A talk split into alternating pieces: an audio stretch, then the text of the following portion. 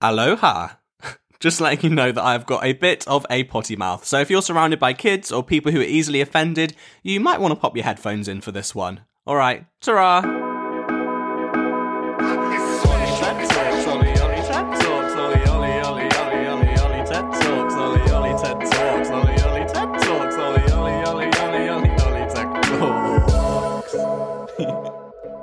Hi, friends, and welcome to another episode of Ollie Ted Talks with me, Ollie Ted Lewis. Today I'm going to be joined by the eccentric Estonian enigma that is Olga Loichenko. Very excited to have her on the show. Um, Ol- Olga and I met about a year and a half ago in Melbourne, Australia. Um, oh, do you know what? I actually, we're three episodes deep, and I honestly think this is the first time that I've even mentioned that I lived in Australia. Like, not even being sarcastic, like, I think this is the first time I've mentioned it, which is so unlike me. That's all I all I normally talk about. Um, actually, this was initially going to be a travel podcast. I was going to call it "Far Away from Homo." Very witty, yes, I know. You know, that was the earliest form of the idea I had for it. Um, but then I kind of realised that was probably a little bit too ironic. You know, like hosting a travel podcast while we are literally in lockdown and can't leave our homes. It just didn't seem like a fair thing to do to myself or to anyone listening. Um, so I've kind of uh, avoided the travel subject so far. But yeah, um, Olga and I met in Melbourne. I was living out there for about well, I was living in, I was in Australia for about a year, but I lived in Melbourne for about six months. Olga and I both did kind of like the stand-up comedy scene, and I'm sure, you know, we'll talk all about that in our interview. But, um, we were supposed to have a show at the Melbourne International Comedy Festival. The two of us had one together. It was called How Not to Adult. Very fitting for us. And, um, yeah, we were really excited to do that. And then literally, a few weeks before it was due to go ahead, it got cancelled. The entire comedy festival was cancelled Obviously, that was because the whole coronavirus thing blew up. And then suddenly, all of a sudden, we were kind of faced with a decision, you know, do we go home? Do we stay in Australia? What happens now? I made the tough decision to fly back to the UK um, as all the COVID stuff was kicking off and all everywhere was going into lockdown and all the flights were being cancelled. And Olga made the opposite decision. She decided that she was going to stay in Melbourne. Um, and you know, those are two. That was a very big decision to make. Um, and we'll, I mean, we'll we'll talk about it in the interview. But um, Melbourne and well, the UK have had two very different experiences over the past year. Um, actually, so when me and Olga recorded this this interview, Melbourne was no longer in lockdown. Um, and actually, Olga says in the interview that she um kind of misses some of the simplicities of lockdown. I'm obviously aghast that she said it because you know here I am in the UK, can't do fuck all. um, but actually a couple days after we recorded the interview melbourne had another little rise in cases. I mean i say rise in cases they maybe had like 10 cases or something compared to the thousands we have here every day. Um but you know they're a bit stricter over there. And um they went back into like another five day lockdown. So i was like olga you have definitely caused that with your words. Um but yeah I'm very excited to have Olga on. The topic of the week this week is obviously quite fitting with everything I've just said because it is lockdown lessons, things learned in lockdown. Um, last week I told you what the topic was going to be, so a few of you have sent me in some questions, stories, answers that I will get to later on in the episode. Very excited to um, talk through those. Um, but first, I'll, I guess I'll share a little bit of what my experience of lockdown has been like. So obviously, like I said before, had to fly all the way back from Australia to the UK um, when COVID kind of kicked off last March, and um, I actually moved back in with my parents. And I, I'm at that time I was 25 years old. I hadn't lived with my parents since I was 17, and it was a bit of a shock to the system. They kind of made this little makeshift bedroom in the middle of their house for me. After living this kind of independent and free travel lifestyle, I was all of a sudden thrust back into being a teenager again. Like, I literally felt like I'd gone back to being 17 again because you're kind of under your parents' house, it's their rules. Um, I and it was a it was a big adjustment to make, especially because I had no money. I was obviously unemployed when I first got back, and on top of that, we were in this national lockdown where I couldn't even leave the house.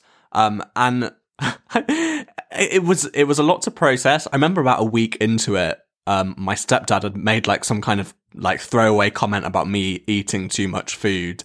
And that escalated into me hysterically crying for about half an hour. um, and like, yeah, it was, it was a lot. I think deep down, the thing that might have triggered the hysterical crying was the fact that Australia does not have Greggs or Lucozade, and the entire year I had been craving a steak and cheese roll and orange Lucozade. And it was all I was thinking about on the 30 hour flight from Melbourne to Newcastle. And then got off the plane, went into Greggs to get my steak and cheese roll and a Lucozade, orange, um, and found out that not only do they not do steak and cheese rolls in Greggs anymore, but also Lucozade oranges have been stripped of all the sugar that made them taste good. So, uh, yeah, that was definitely playing on my mind. um, no, but that first lockdown was really, really hard, actually. Um, I just, yeah, I, I actually was lucky. I did get a job within about two weeks of being back in the country. Uh, it was just like a little part time job in a supermarket, but it, it, at least kept me busy for 12 hours a week. And then after a few months of that, I eventually got the job that I'm doing now, which is um, just working in a warehouse. But, you know, that kind of thing has kind of got me through um, what has been, you know, a very difficult period of time for everyone. Um, ironically, actually, my contract ends where I work in about two weeks' time. So I'm probably going to be unemployed again and going to be right back to the uh, difficulties that I was experiencing in the first lockdown. Um, but that's uh, that. We'll not talk about that because it's depressing.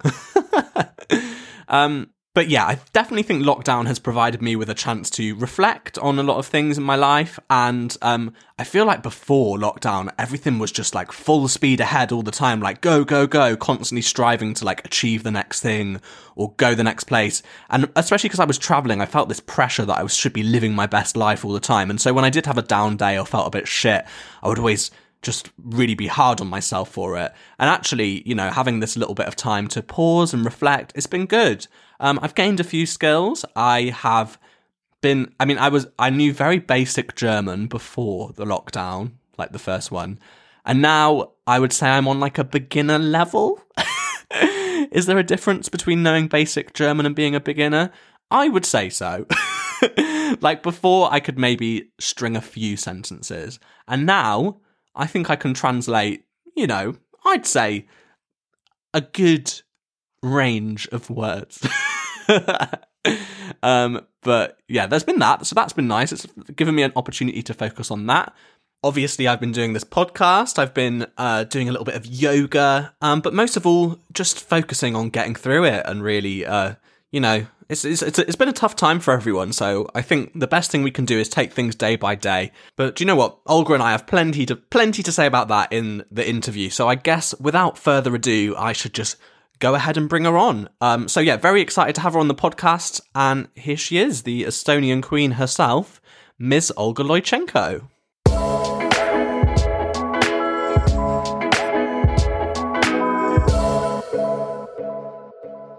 Hi, Olga. Hi, Ollie. What's up? Oh, I was just saying it's so good to see your face. It's been such a long time. I know.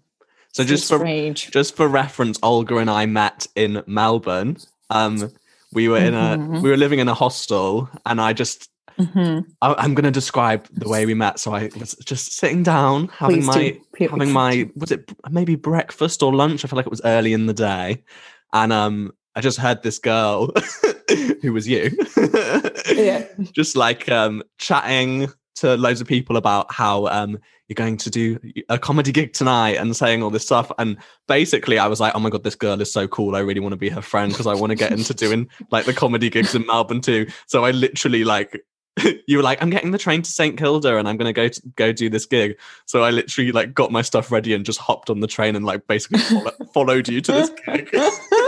And I was like, we're going to be friends now. Hi. yeah thank God you're gay because otherwise I would have had such a big crush on you because I would have thought like, oh my God, he followed me. I thought you were going to say, thank God you're gay. Otherwise I would have been really scared. no, Ollie, no. I'm very desperate. So yeah, so yeah. that kind of birthed our little friendship. And then we ended up starting to plan together our sh- a show. We were going to have our first ever show together at the Melbourne International Comedy Festival. Um, yeah. Still feels a bit painful to talk about that. yeah. I mean, we, do we do we still have the account on Instagram? um, no. oh, okay, okay. well, obviously I'm so oh God know what's happening. Mhm. I'm actually using that account now for this podcast. Oh, great, great. well, I thought might as well make use of it. Exactly. I mean, there are already people who I, think followed us, so why not? Yeah, I was like, oh, Olga's friends can follow my podcast too. Why not? Pretty much. Pretty much. I was checking my stats the other day actually, and I did have a listener in Estonia. So I was like, I wonder if that's one of Olga's friends. Oh, Maybe. Hmm. Should ask them. Yeah. Well, and I can't actually. It says they were in Tallinn, but that's the only info that I get. I can't actually see who was listening to it. Well, I do have friends in Tallinn, so that adds up. Yeah, yeah. are they Maybe still in? random person? Are they still in lockdown in Estonia? So in Estonia, it's a very interesting situation. It's not like a lockdown, lockdown. Like the cafes, bars are. I'm not sure if they're completely closed or not because there are open mics still. I think happening, which usually are in bars. They just have to wear masks when they are inside. But yeah, I cannot say that th- that much has changed. Yeah. Did they have like a lot of cases there? I know for us in the summer when our cases dropped, we could go into bars and stuff, but we just had to kind of socially distance and things like that. Yeah, it was the same in Estonia. And then uh, they did have at one point like 1,000 cases per day uh, with a population of 1.3 million people. Wow. Um, but now it's like 500 something cases per day. I don't know. I mean, I feel like everyone back home had it. Not everyone, but people are sort of used to it or have come to terms that, yeah, this is the virus that we're living with. So, and also ec- economy wise, I just don't think they can afford to go into a lockdown. right. Oh, it's one of those things, isn't it? Like joke, like weighing up. Oh, people's lives, the economy. Hmm. Yeah. Yeah. And also, yeah, the fact that there are people dying every day in Estonia from COVID. And that's why here in Melbourne, it was such a like the fact that they could just do a second lockdown for three and a half months is because they do have more resources and financial aids. Yeah, it, you must have had such a different experience. Obviously, you stayed in Australia when all of this kicked off, and I flew back to the UK. So I've we've definitely had very different experiences of lockdown and um of Yeah. like the whole whole situation. I know for us in in the UK.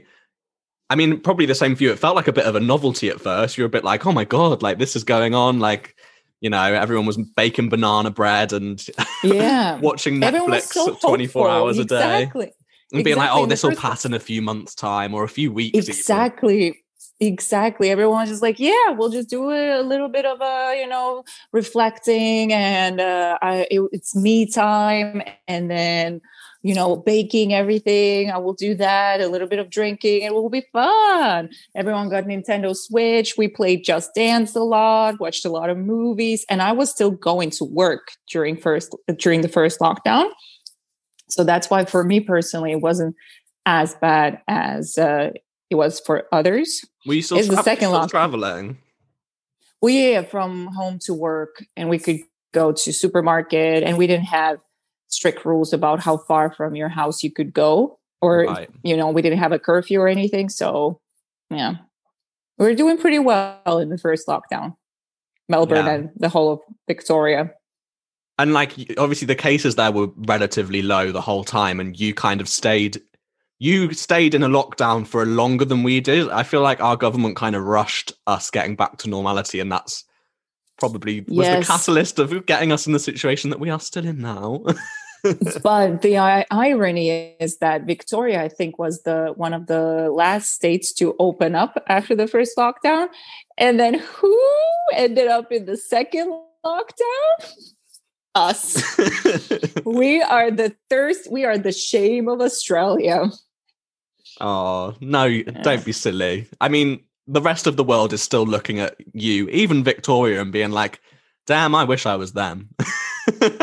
Yeah, I know, and that's the thing. Like when we were in our second lockdown in Melbourne, uh, you could actually, as like Australia, all of Australia was the green zone for Estonia. We could have flown to Estonia freely without getting tested or anything, and yet here it was as if this is the end of the world.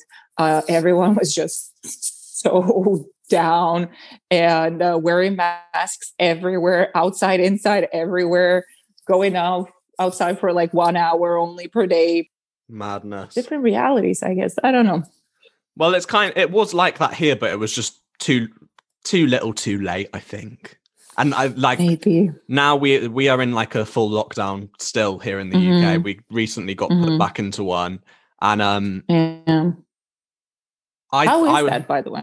Well, I work in a warehouse at the moment, 40 hours a week. Mhm. So I get out and about. Like it doesn't really affect me. And I think, excuse me, um, we've got like a, Mhm. they've got like a bubble system um, where you can partner up with a family member or like a household. So I actually get to Mhm. see my family whenever I want to see them. So, and we, we've already had COVID. I had it just after Christmas. Um, Mhm. so like I don't think I can catch it, but obviously I still wear my mask everywhere and avoid contact and all of that. But yeah, Mhm. at the moment I'm because I'm working, it do- doesn't really affect me too much. And obviously this podcast is keeping me busy. So yeah, Mhm. but yeah, By the way, did your family also have COVID or Yes. was only you? my Oh, mum, okay. my mum tested positive a few weeks before Christmas. Um, so I didn't see Mhm. I didn't see them in the run up to Christmas, and then on Christmas Day I went and visited for the day. Mhm. um but by that point they wouldn't have been able to con- like i wouldn't Yeah. have been able to contract it from them i don't think and then Yeah. um like about three weeks later in the middle of january there's a new strain like a new variant going around the uk yeah. and um i must have just picked it up at work or something because i was just in work one day feeling fine started getting a bit of a cough and then um then, then went to bed that night and I, I just felt so run down that i was like i don't think i'm going to be able to go to work tomorrow and then Mhm. i think i had literally every single symptom that you can have over the space of about 5 Mhm. days like at first i didn't really have the typical covid symptoms like they say it's if it's like a loss of taste and smell then it's covid Mhm. but the symptoms I were having was just like I had the flu. Um, Mhm. so I was like, it could be COVID. So obviously I didn't go anywhere, but I was like, but I think it's just the flu. Like this is just how I felt when I when I was ill with the flu a few years ago. Um, Mhm. and then it wasn't until a couple days later I had no energy. I completely lost my taste and smell, and then the positive result came, and I was like, yeah, I'm pretty sick. but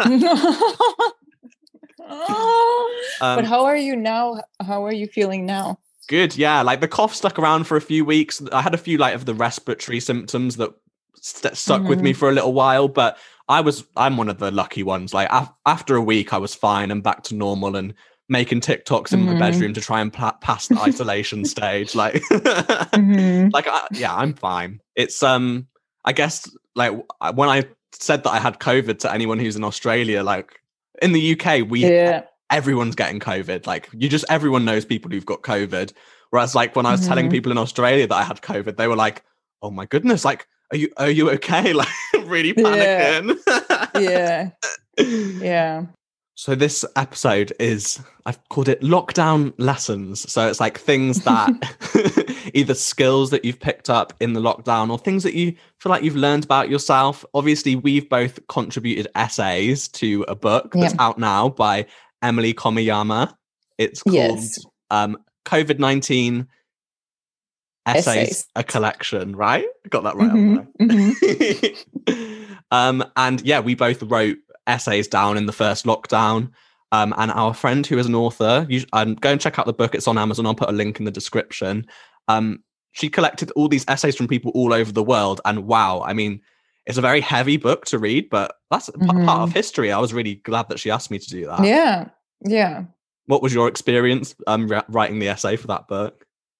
Um, at first, I, well, when I first started writing, I started thinking of all the things that I've lost, like, for instance, stand up.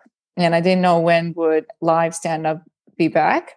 And uh, and I was super dark. I went like I think I even mentioned suicide at one point. Not suicide, but it was it was it was like saying things like uh like this thing that I love the most in my life and that made me make so many changes in my life is now gone.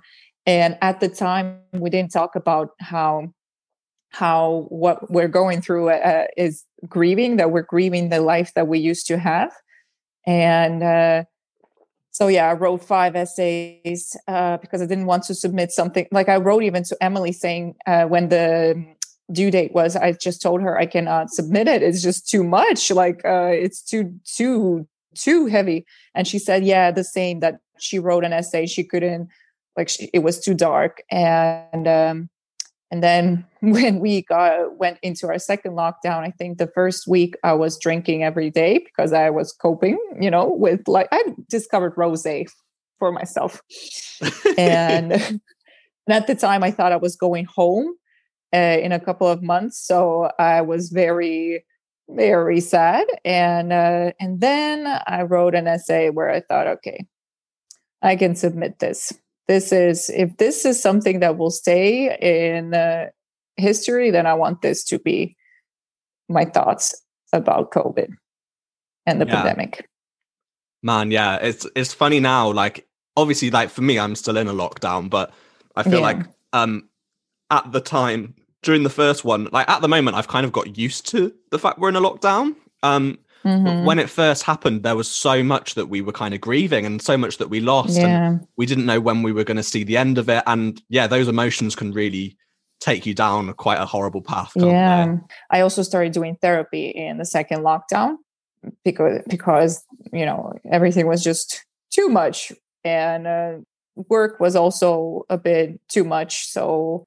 I actually the second lockdown um I feel like, yeah, it was horrible, uh, but it actually helped me personally to get to a better place. Yeah, I guess you kind of go through those emotions, and as a re- as a result, your body is kind of like, right, what can I do to stop this? Um, yeah, and so you kind yeah, of also, seek out help and ways that you can overcome because obviously no yeah, one no one wants to feel like that. Yeah, and and when the second lockdown started, so the suburb where I live, we were declared a hotspot in Melbourne. So we went into lockdown one week before Melbourne did, and for that one week, we thought like it felt like we are the shame of Melbourne, or like we weren't told that oh you shouldn't go to work, but it was implied that maybe you want to work from home, and and I couldn't go to work during second lockdown and I had a home studio so I was teaching from home and uh, you know eh, now if we'll go into a third lockdown because in Melbourne with every new case it's like mm-hmm, lockdown is coming again um, because that's our normal reaction now um, you I know that if we'll go into another lockdown we can do it. Like the first week will be horrible but then after that we can do it yeah, absolutely. And it just, you know, it shows the determination of the human spirit, you know, like how strong we are to have got like uh, when this first happened like obviously especially the lifestyle that we'd been living we'd been in the city center of melbourne g- doing comedy mm. gigs several nights a week living in hostels hanging out with people going to these really cool events all the time partying like doing all this stuff that was just you know we were we were living our youth you know oh yeah mm-hmm. um and then for this to um, come into place, it's a proper shock to the system. And so the yeah. fact, you know, I would never have thought a year on that I would be dealing with it as well as I am now. Um, mm-hmm. But you know, we can, we can, and it just shows how strong we are. And I just, when I think of the future now and the fact that we're going to have those freedoms back in place one day, we will. Um, yeah. That just makes me overwhelmed with excitement because I'm like, oh my goodness, like think of all this stuff that I've got used to not having anymore will come back, and that's going to be an exciting time. Yeah, there's this author. You actually, it wasn't you who read her book, the Jewish lady Edith. Um, I remember her last name, who wrote about her experience in the Auschwitz camp and during Second World War, and how she. I watched one episode. Oh, Jonathan Van Ness I listened to his uh, podcast. He did an interview with her and he asked her how to get through this time. And she said that you have to think of the things that, like, imagine, like, yes, what, for instance, you will do after this is over. You have to give yourself something to look forward to, to remind yourself that there is still life worth living and that this is a temporary situation. You're not going to be in this forever. And um, yeah. So during uh, lockdown i was imagining two things one thing i imagine how i'm going to go out uh, to a nightclub and just dance and to yayas probably and then Yes. second yes and second thing that i imagine was doing stand up again on stage and those two thoughts just helped me through the whole thing Yeah, absolutely. It's so important to have that, isn't it? I feel like for me, um, I've just been like working really hard and keeping myself busy with the thought of one day, you know, I'm going to try and save the whatever money I can get together, and one day when it's allowed again, I'm going to be able to get on a flight and you know go back to Australia and Yeah. travel again. Like that's been the thing that's kind of pushed me through it all. Um, and it's it's definitely so important to have that 100, percent especially in the in the times when you're feeling low and you can't go anywhere and yeah absolutely Yeah, and definitely talking to people about stuff like housemates, for instance. Whenever I would get or they would get down, we would just talk about it. I'm gonna ha- i haven't listened to that podcast episode though. I'm gonna have to. That sounds really cool. Jonathan Van Ness, yeah, listen, yeah, it's very, very like she is an inspirational lady. so australia right now you've kind of come out of the lockdown and because i've noticed there's comedy gigs going ahead again.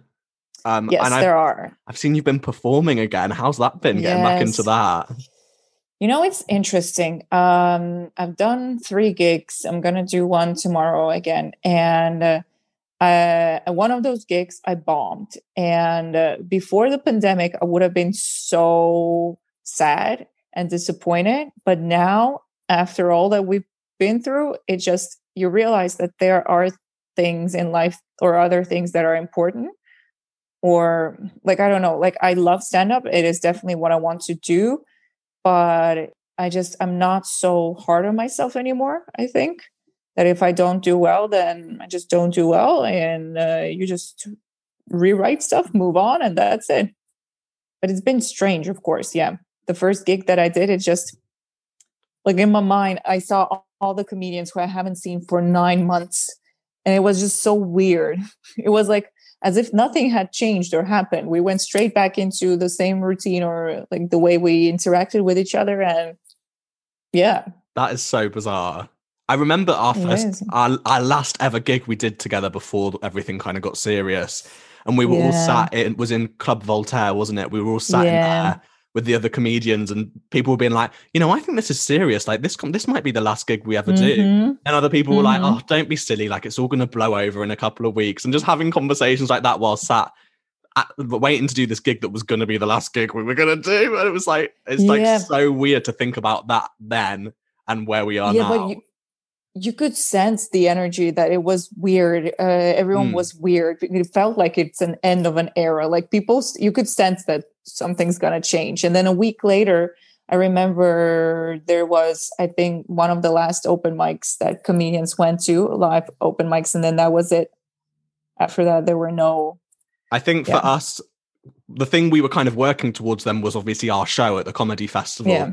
So I think Yeah. the the day we did that, we went to that gig was the day the festival got completely cancelled, and I think that was yes. a big like, whoa, this is serious. And then Yeah. yeah, Yeah.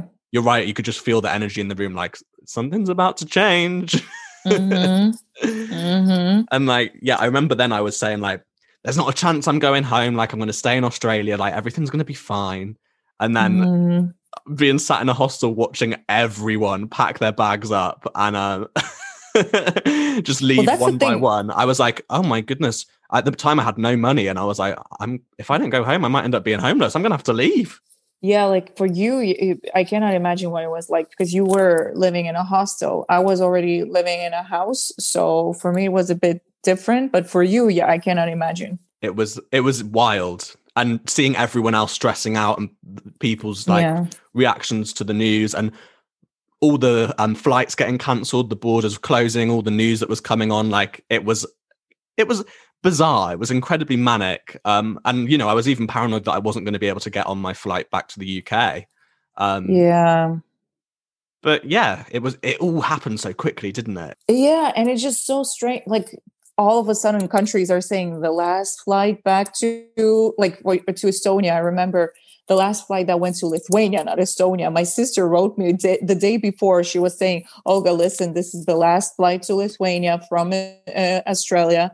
uh, maybe you should buy a ticket and come back home. And then I remember she did it like in the middle of the, I was, it was in the middle of the night here in Australia. And then in the morning, I woke up, I read everything, and then I called her later. And then we talked about it. And um, I told her that I'm staying.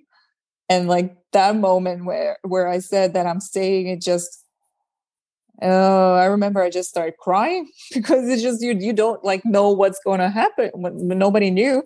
And she told me, "Well, okay, yeah, maybe you should stay. Maybe it's safer in Australia because she was worried that later there won't be any flights or that tickets will be so expensive to go back home. And every time when something would get too hard and difficult here, I would start looking up uh, flights back home. My housemates knew that if something went wrong, I would be looking for flights back home.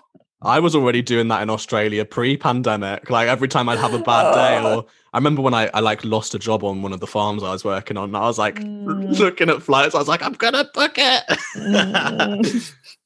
Classic drama queens. well, yeah, but because you, yeah, it is though. Like it's hard. Like when you're going through something difficult, the first that you know you want you want to be around familiarity and your family and yeah. stuff don't you that's like yeah, yeah that's just like your instinctive response and especially going through something so difficult and full on and then being also being in a country that's million like not millions but like thousands of miles from home yeah, yeah. it's a lot it's a lot to deal with um yeah so i don't and i keep telling myself every day that i can always go home like somehow some way I can always go home. Of so course, there's always there's always going to be a way. Have you learned any new skills at all since you've been in lockdown? Mm, I could. You're besides, so creative. Like I can imagine you just. I don't know. quite honestly i wish i had spent more time uh like i thought i would like i thought that i will start a podcast and then i recorded for one week i was recording stuff and i listened to it i was like nope nope nope nope no one should hear this and then I thought, okay, maybe I'll become a vlogger. And then I tried recording myself and I just couldn't. Like it was just so bad. Oh and, no! Um, I think you probably are just being too hard on yourself because I've seen you your videos that you've recorded before, like when we were living in the same place, and you're really funny. Like you're just naturally charismatic on camera. So I I don't believe that for one second. Well, thank you. Uh, do you remember the video I recorded for Hoyts or H O Y T S, whatever it's called, the cinema? Do I? What when? Uh, yeah, yes. That yes, was the funniest where, thing ever. Where I was just sitting and I didn't know that Andy started recording, and then I just asked him, "Are you recording?" He was like, "Yes." And then how I also was sick. I had a big like I, I don't know if you remember. Everyone at the hostel was sick at the time, and I think you came down with the sickness one week later after yeah. everyone when you were, yeah. Yeah, I that mean, was not fun. no, no. And then I was coughing and it's just a mess of a video. I don't know how I thought I could actually send it to Hoyts and get a job. the funniest part was like every time you would start recording, you'd be like, Are you ready? And then you'd be like, hello, Hoyts. and like, uh, do they even call it Hoyts? Don't they call it H? H I don't know. Is that what they actually? I don't know what they call it. I don't know. I haven't even been there because of the pandemic. Like our movie theaters opened up two no two months ago for the first time. Like I don't know. I was like, don't they call it H O Y T S? it, it could be. Yeah, they might call. Yeah, I don't know. I don't. Know. I'm from I've, Estonia. No, I, I don't know either. I've never visited, but I've never like been there. But I just thought the way you said it every time was just so funny, and I was thinking if that's not actually what the place is referred to as, then that's even funnier. yeah, I was like, if you make them laugh, hey, maybe you'll get it. But did you did you even send end up sending them the video? No, I sent another video. I recorded another video by myself. I should have sent this one. yeah yeah, I to be fair, like I totally get that though. Like my first podcast episode, I because I I like bought all the equipment for this basically in the first few weeks of the f- first lockdown because I was like, right, mm-hmm. I need mm-hmm. something to keep me myself busy. I want a creative outlet. Obviously, we couldn't mm-hmm. do stand up comedy anymore, so I was like, oh, a podcast. Like I've always wanted to start my own podcast, so I bought all the equipment, mm-hmm. and I I I mean, I've only just started it because I had attempted to start it like five different times, and I I don't know. Uh, you just end up overthinking it and things go wrong and you're like and it actually is a lot of work. Yeah. All the Yeah, and that's another thing. everything. Yeah. Exactly. Exactly. Editing. And I feel like I just, yeah, I just got too lazy. And I don't know. I feel for me it was weird like we I did Zoom gigs during second lockdown. And I didn't, I didn't want to do any Zoom gigs in the first lockdown because I thought like, nah, Zoom, mm-mm, it's not comedy. But then actually it's pretty fun to do those gigs. I guess Like, you yeah, don't, you don't have to worry about bombing. yeah, you can always say, "Oh, there was a lag," or "They didn't hear me," or "My internet connection is bad," or something. But it's just you're doing it to other comedians, pretty much, and and it just feels like you're just hanging out with your friends. yeah, I haven't actually done any of them, but they yeah, they sound interesting. They are. You should totally check them out. But I guess I wonder that's if- just um that's the way the world is going, isn't it? Soon we're never gonna now, have to leave our rooms. Yeah, I also thought that. Quite hon- the first few weeks when I had to go back to work physically, I felt like uh, I, I kind of miss working from home. But now I'm like, no, don't want to work from home right now. It's just like the one thing that I think I've been missing the most is just like hu- human connection, you know? Like I I love Yeah. socializing, so not being able to have a face-to-face interaction it's such a it, it, you can't compare a face-to-face interaction to something that's over technology. It's just not the same, is it? Yeah, Like our bodies Yeah. are programmed to kind of feed feed off each other's energy in the in the space. yeah, yeah, exactly. You don't feel that energy. what? Also, online, like Yeah. online is just so awkward. Like some moments are awkward because the pauses are, di- or like I don't know, it's not the same, and you have to wait. Like right now, you have to wait and be quiet so that you can hear what I'm saying, and then I need to be quiet to hear what you're saying. In real life, we wouldn't have to do that. well, I'm a polite person, Olga. I'd do that for you anyway. well, I don't do that usually. i've always interrupt people, and now I'm like I've learned how to control myself. That's a skill. There we go. Yeah, there we go. That's Mhm. that's something that Zoom is teaching us. Mhm. Learn how to use Zoom. Yeah, because Oh, I yeah, have to use it for school. yeah, that's been a skill that I've learned. I didn't. I don't even think I knew what Zoom was before lockdown one. I knew what Zoom was, but I always thought that oh, it's for uni mainly, like for something. Yeah. Well, yeah. During lockdown as well, I stopped drinking for two or three months, and I stopped drinking coffee. And I still don't drink coffee. I mean, I do drink alcohol, but I don't drink coffee anymore. And uh, but what I miss about lockdown is that every day I would go to a park for a walk, and now just you don't have time to do that like it's weird sometimes we think like i've talked to my friends sometimes we miss being in a lockdown because it seemed easier i know it's very like scandalous to say that i guess right now Olga, considering how you guys- do you know who you're talking to right now? I am in i know a lockdown. I How know. dare you? I know, I know. Also, saying something like that in Melbourne, it's like, die, bitch. Burn her at stake, at the stake. Like, no.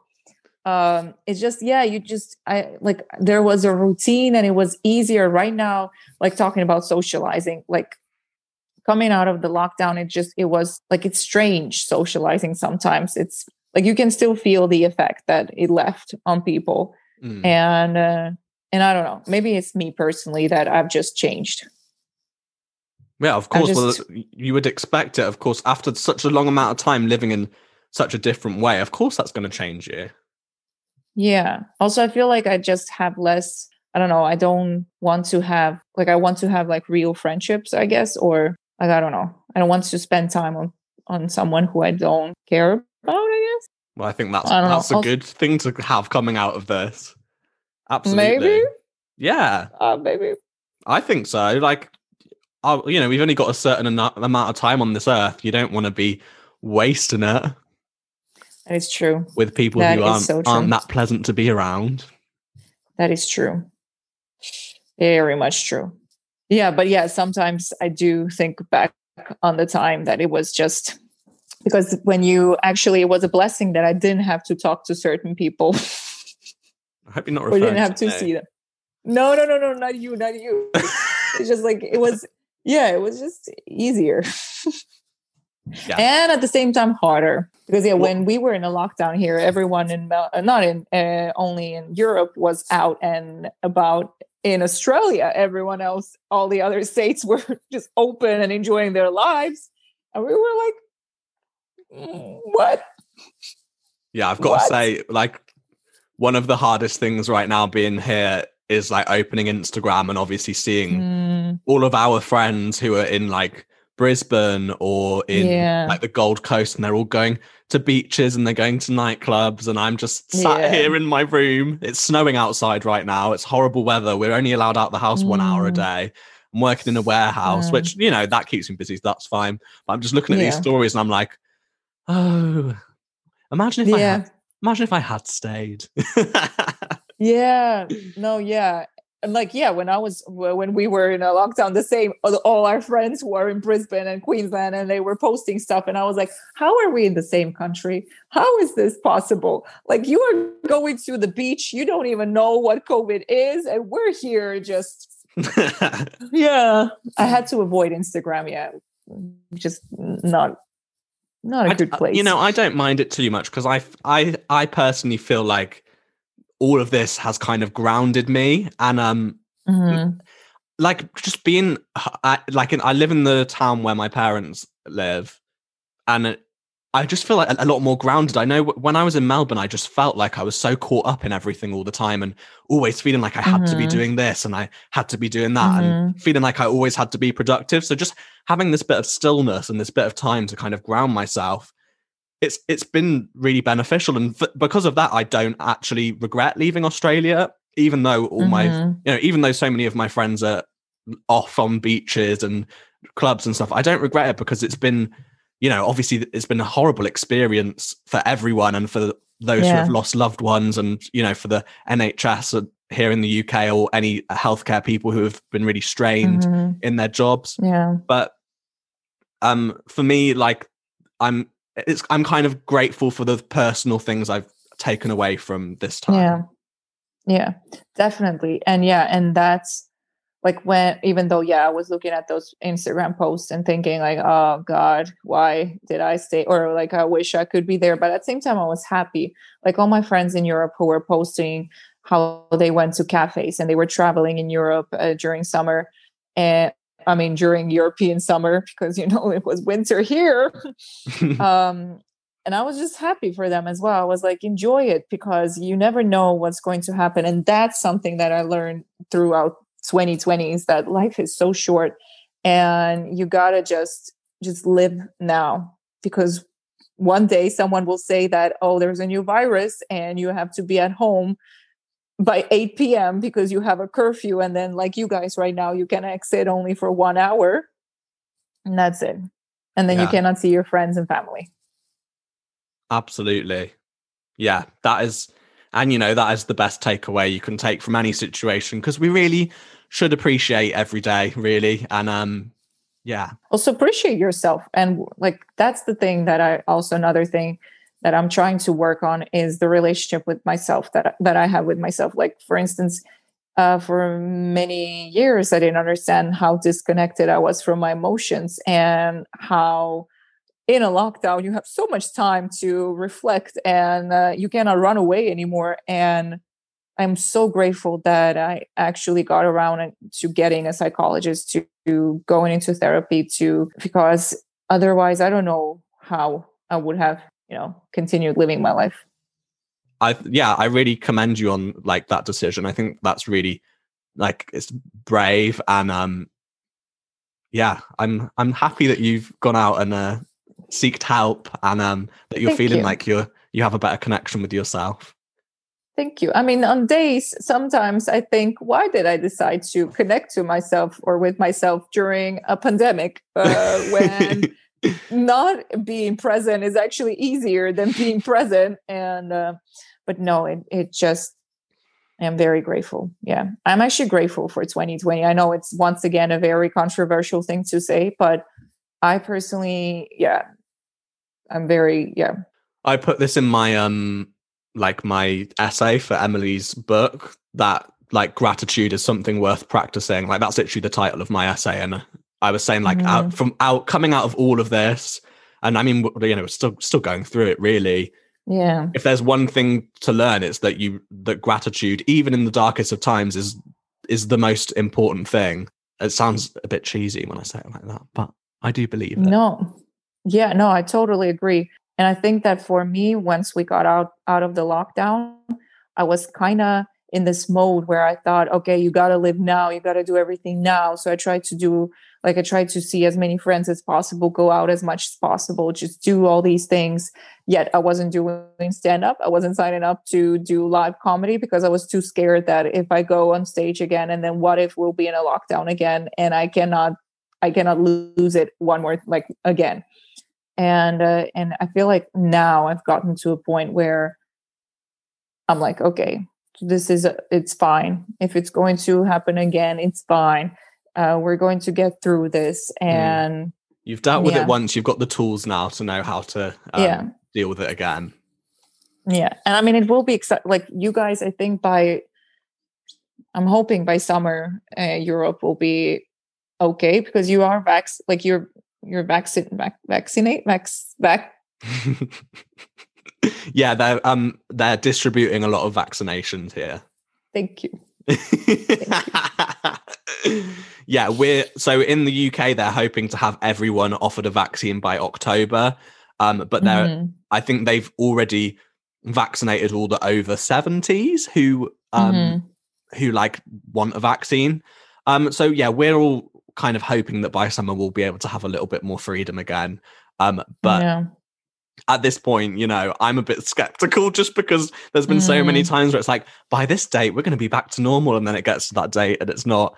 So now I'm just kind of riding the wave. Like, I've obviously got hope for the future, but I'm not going to put a date on it. I'm just going to yeah. let things happen as they're supposed to happen and just learn how to deal with the con deal with like what's going on around me and like you know obviously i've got this podcast now that's keeping me busy and Yeah. entertained and you know just doing little things to help you know make the now a bit better because who knows you know? We could get freedom in a few months. The day before we're supposed to get freedom i could drop down dead with covid so exactly exactly knows? it's yeah and i feel like for you guys as well like once once they will say that that's it we're we're coming out of it at first it will be a shock and and then will be beautiful.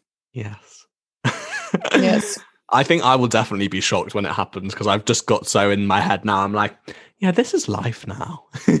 yeah yeah but yeah, it's gonna it's gonna get better, and it's gonna be when we're all gonna be changed by what's happened. But hopefully, we're all gonna most of us going to be changed for the better, and we're gonna you know be able to practice gratitude a little bit more. yeah hopefully definitely yeah not taking for granted uh, things like oh leaving my suburb leaving melbourne you know? Like all these things. Going Even to the, the fact that going to the shop exactly. During lockdown going whenever i felt down i went to the supermarket to coles and i was i felt better because i saw people. I was like okay there's still something normal about this. Like we're all Mm. shopping we're all in this together. Great. Awesome. You know, the thing that I've been missing the most, which is crazy, um, going to the gym. I miss the gym so much. Mm, And like like I'm the kind of person who like I'll force myself to go to the gym a few times a week, but I, it's not something that I consider like that I love. But honestly, I miss Yeah. it so much.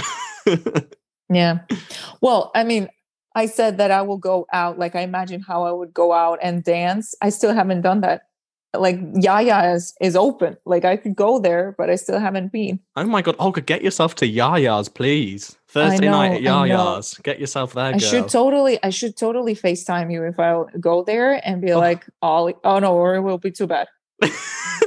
I mean, I might hate you a bit, but I would. It would be cute. Okay, I no, I'm not gonna do it. I'm not gonna do it then. No, No. Uh, it's just that going to a nightclub, I just feel weird. That's another thing. Like going to place like that, like we have to wear masks inside, but yet in a nightclub, I don't think people wear masks, and it's just it's strange. I've become weird about like people like gatherings, like parties. Like I don't want to go to that many parties because right now also we have the restriction of 15 people at your house because we have two cases in Melbourne hotel quarantine. it's so funny to me that you're like, yeah, we've got two cases in Melbourne, and I'm like, we probably have about thirty thousand active cases here. and Yeah. in fact, I think it's more than that. I don't actually, I don't check the numbers because it's a bit depressing. Um, But yeah. yeah yeah i know yeah my friends from back home are also they're like you you've got one case and everyone is panicking and saying that we're going back into lockdown yes yes we have ptsd people as, as with every new case well, we're like because your government is so much stricter on it. Like I can imagine that sparks the fear even more because you you don't want to be the reason that it spreads and everyone has to go back into their homes.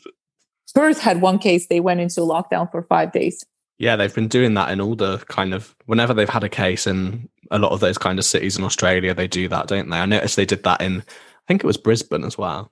Yeah, they Not went for ago. three days because they had one case in hotel quarantine. I think one- uh, one of the workers from hotel quarantine had uh, got COVID, and then they uh, went into a three day lockdown. Well, you know, it works rather than you know spreading it to everyone. I guess you know. well, that's the- yeah, the price you have to pay. Yeah, but yeah, we're not vac- vaccinating. You're not. That's the word. Yes. No, I love how that's gonna- such a like the term like vaccination and vaccinating is a daily lingo here in the UK, and you're like, I, is yeah, that va- vaccinating? yeah, not yeah. vaccinating in Australia yet.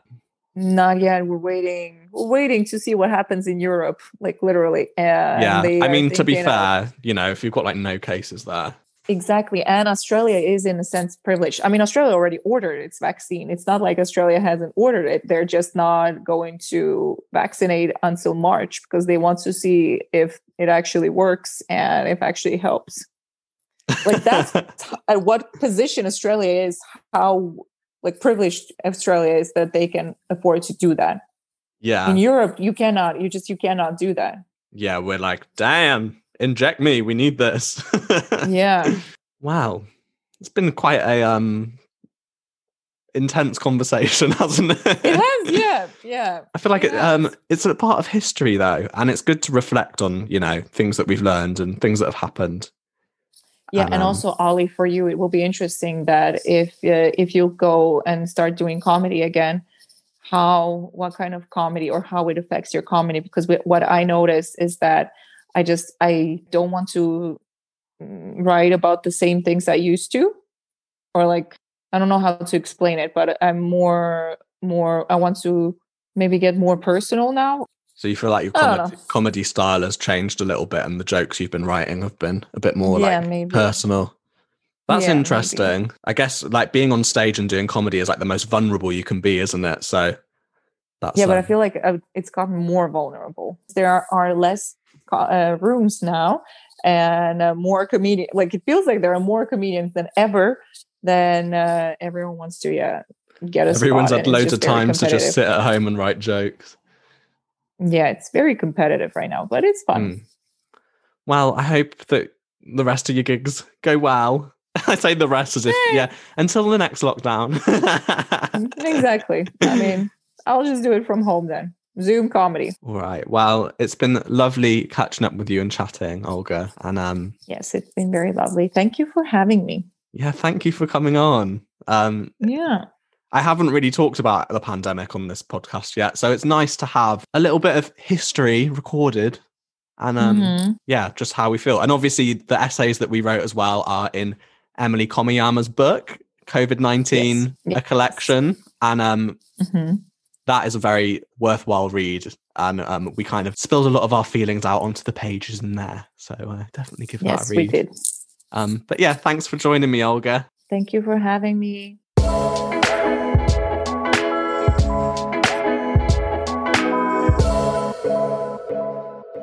And there we go. Bit of a heavier episode this week, wasn't it? But it was absolutely lovely to have Olga on the show. Um, if you want to find her Instagram, you can find her at Olga Loitsenko, L O I T S E N K O. I'm pretty sure that's right. Um, although when we were creating our posters actually for our show How Not to Adult, I did accidentally spell the name wrong, and we almost got posters printed with Olga's surname spelt wrong. To be fair to me, though, she had actually looked over the posters and she was she didn't even notice that her own surname was spelt wrong. So we were both to blame in that scenario. um, but yeah, thank you so much, Olga, for coming on. Oh, she's she's amazing, isn't she? Um, and her Instagram is very cool to look at because she did when she first got to um, Australia, she started doing posters saying first week survived, second week survived. She did it all the way up until about 40 weeks, I think. And then obviously as COVID started to happen, um, the posters took on a slightly darker meaning because, you know, um, the fact that she was surviving was no longer a novelty. Hmm.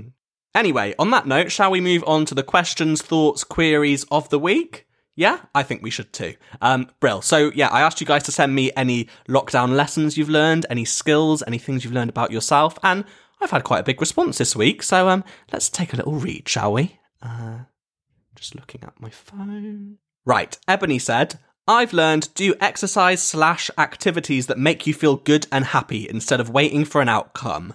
Sunflower emoji. Yes, Ebony, I agree with all of that, right down to the sunflower emoji. Um, yeah, getting out and about, you know, uh, obviously we can't get out and about that much, but just going and doing some exercise and moving around when we're all kind of locked up in our house all day is definitely a good way to kind of um, feel a little bit better within ourselves. Yeah, with you on that one, Abs. Ryan says, enjoy the little things and don't take life for granted and appreciate the people around you. Absolutely agree with you there. It just comes back to what I was saying before about gratitude and finding joy in, you know, all the little things and, yeah, the people around you, for sure. Uh, Jay says, I've learnt to make proper Indian curries from scratch and half learned sign language. Wow. Okay, that's definitely more impressive than the skills I've developed, that's for sure. Uh, half learned sign language, that's amazing. I really, do you know what? I really wish we learned sign language in school. That's kind of on my long list of things that we should really be educated about that we're not. Um, so I commend you on that. I'm sure your sign language skills have become much better than my German skills have. and oh, homemade Indian curries, mate. I wouldn't be sharing that with too many people if I were you, because uh, come come when this lockdown's lifted, you're gonna have a massive queue of people waiting to try one of them. I tell you that for sure. Um, so yeah, lovely. Mm, fancy an Indian now. Ooh. Anyway, uh, Theo said I'm learning how to play guitar, and I'm actually okay now. Amazing. You know what, Theo? I've always wanted to be serenaded. Um, you know, just just putting that out there. Uh, and Rachel says she's met the kindest work family ever when she worked for a company in lockdown, um, but she'd never met them. Oh, so you've just kind of got to know them over Zoom, I assume, um, and like online. That's crazy, isn't it? That you've got this whole like work family of people you've worked with for a period of time, but never actually met face to face. I guess that is kind of the direction the world is going in at the minute, isn't it? Um, but there we go. I'm glad. I'm glad your work colleagues on the internet have been kind to you, Rachel. I've got an email from the gorgeous Natasha. She said, Hi, Ollie. I am loving your podcast and I really wanted to get involved because I'm literally obsessed with everything about you. Oh, stop it. Stop it, Natasha. Uh, she said, I'm wishing you all the best with it and I hope that everyone falls in love with you as much as I do. You know what, Natasha? After being single for like my fifth Valentine's Day in a row, that is that is all I needed to hear. Um, yeah, me and Natasha met at university actually doing performing arts, and she is a doll. So love you, Natasha. Um, let's continue reading the email. So she says. After graduating university, I got a job at a children's soft play, and the only acting I ever did was acting like I wasn't hungover while singing Happy Birthday to 30 screaming children. as well as doing my Beyonce impressions to boost the staff morale, or painting a smile for customers that were ready to complain to the manager about the fact that their latte was too hot. Ugh, people suck, don't they? I had lost my first love performing to the 9 to 5 life. Never thought that could be me. When lockdown hit, I had so much time on my hands. I wasn't seeing people, and I'm mainly an extrovert, so I had all of this energy and boredom built up.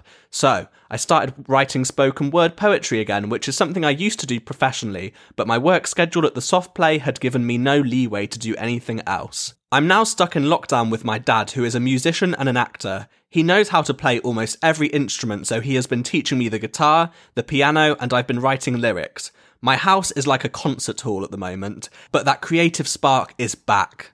In an ideal world, this pandemic would never have happened, but I found myself again through it. Oh, Natasha, that is so good to hear, and I'm really glad that you've kind of um, found your passion for performing again and for being creative. Because I think, I think if you're a creative person, that spark is definitely in you at all times, and sometimes your life situation can kind of dull that spark down a bit. I know that I've definitely been in that position before, especially while working full time.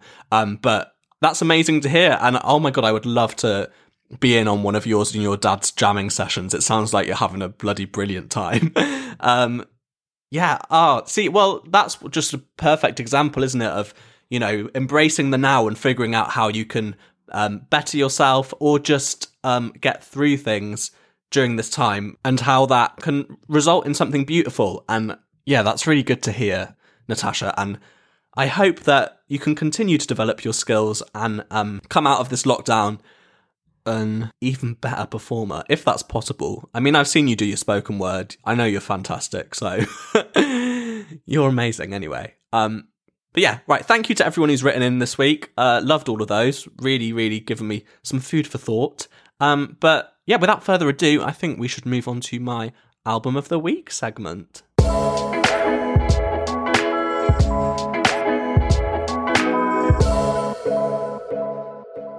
So this is my album of the week segment. Um, basically, I think that I've got impeccable music taste. Um, so I decided that each week I'm going to give you an album that you should go and listen to after you've listened to this podcast.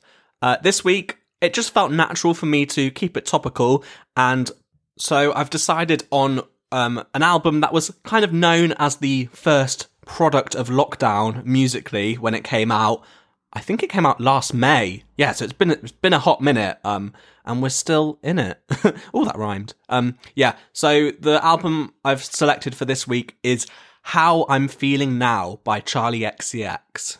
Charli is someone who I've been completely obsessed with since about like 2016 when she released the Vroom Vroom EP, um, which was her collaboration with Sophie, uh, the incredible talent Sophie, who was my album of the week in week one. Charli has really evolved into this kind of front runner um, in the sphere of PC music, which is this whole kind of uh, collective of artists who are so forward thinking and incredible.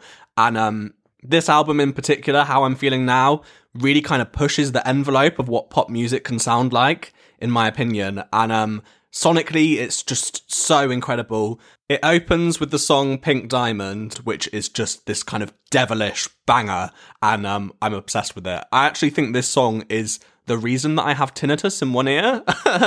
and hey, I don't regret it because it's a tune. Um, there's also a song on this album called Forever, which is gorgeous. And I actually spent the first two or three weeks of lockdown when that came out just listening to it on constant repeat. repeat. Like, yeah, love it.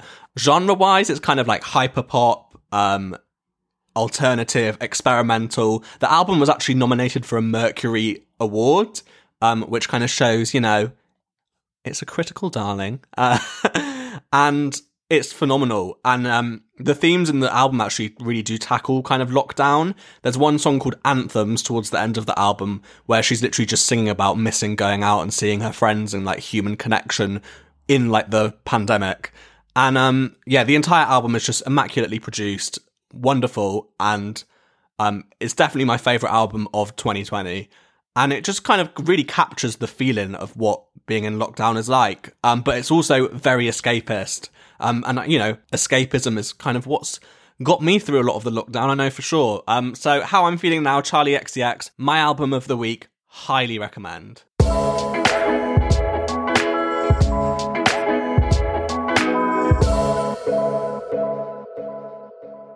Sounds like this is your fucking porno. Sounds like this is your fucking porno. Sounds like this is your fucking Things that make you go. Things that make me go. Yeah. Yes. it's time for my and my of the week. Sorry, Courtney, I could not resist making that jingle. uh, anyway, this week my of the week is the new Tracy Beaker reboot. It actually feels a bit wrong to suggest that that makes me make that noise, but I am getting a lot of satisfaction out of having Tracy Beaker back on my screen. I mean, the nostalgia, oh my god. And I wonder how many 25, 26 year olds, or like people in their 20s in general, are watching CBBC religiously right now.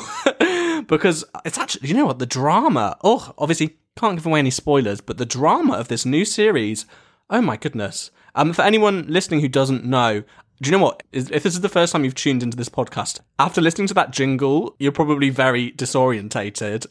And now I've just brought up Tracy Beaker, and any of my international listeners are probably like, what the fuck is a Tracy Beaker? Basically, it is a TV show that basically anyone my age has grown up with. She's a very iconic TV character um, who was created by the incredible author Jacqueline Wilson, who actually, you know how I was talking about I've met a lot of celebs, grew up in the same town that she lived in, just saying. Uh, but yeah, oh my god, like just CBBC basically had this series. It's the most iconic thing ever, and they've brought it back. And the new series is called My Mum Tracy Beaker. It focuses on her raising her daughter and oh she she bumps into Justine Littlewood Cam's in it basically we get confirmation that Cam is a lesbian which is something you know there's been rumblings on uh, gay Twitter for many years but yeah Cam Cam is a lesbian love it. And you know bit of LGBTQ plus representation in a kids TV show.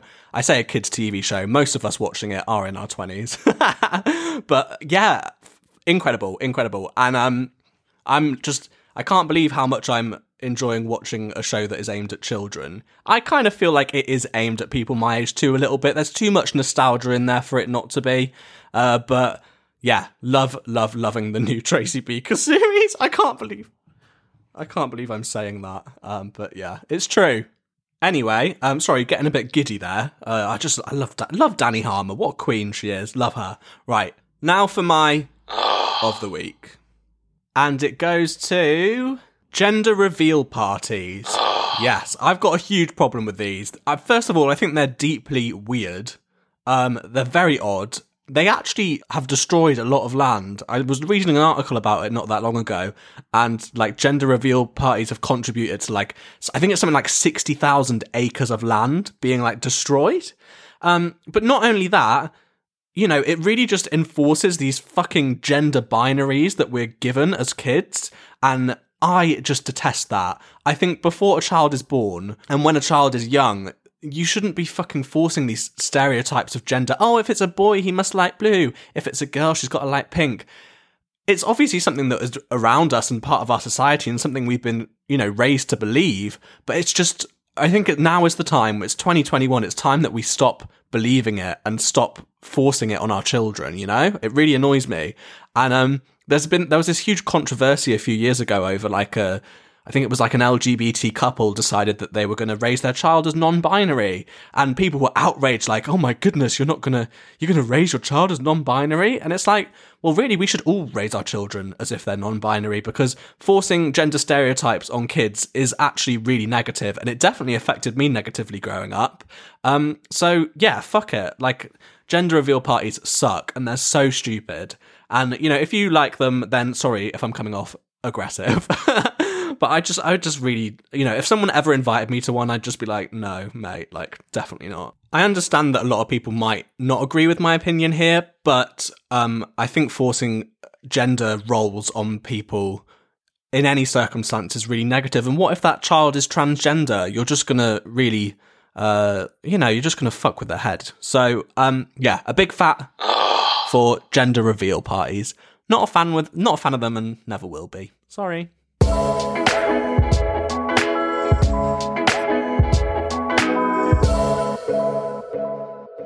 So that's today's episode. Um, yeah, gave you my album of the week recommendation, which was How I'm Feeling Now by Charli XCX. Brilliant lockdown listen.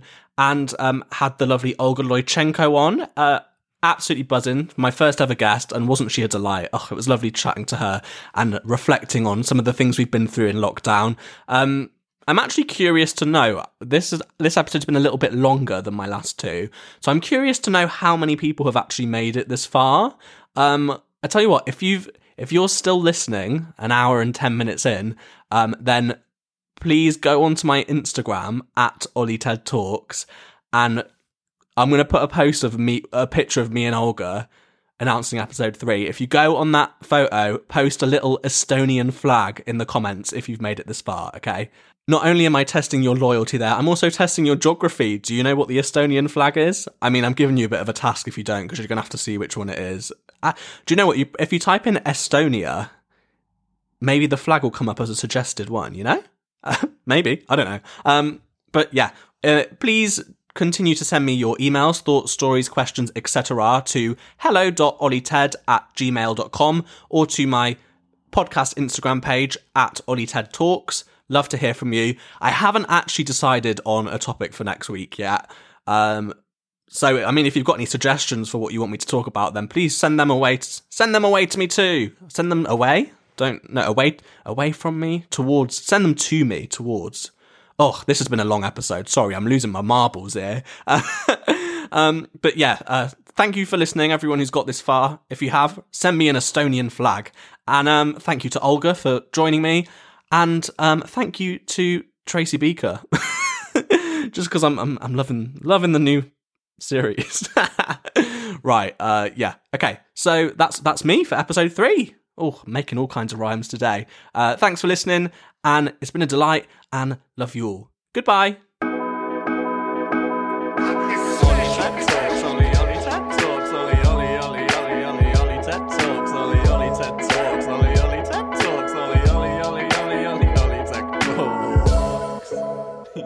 Ollie Lewis is a podcasting god.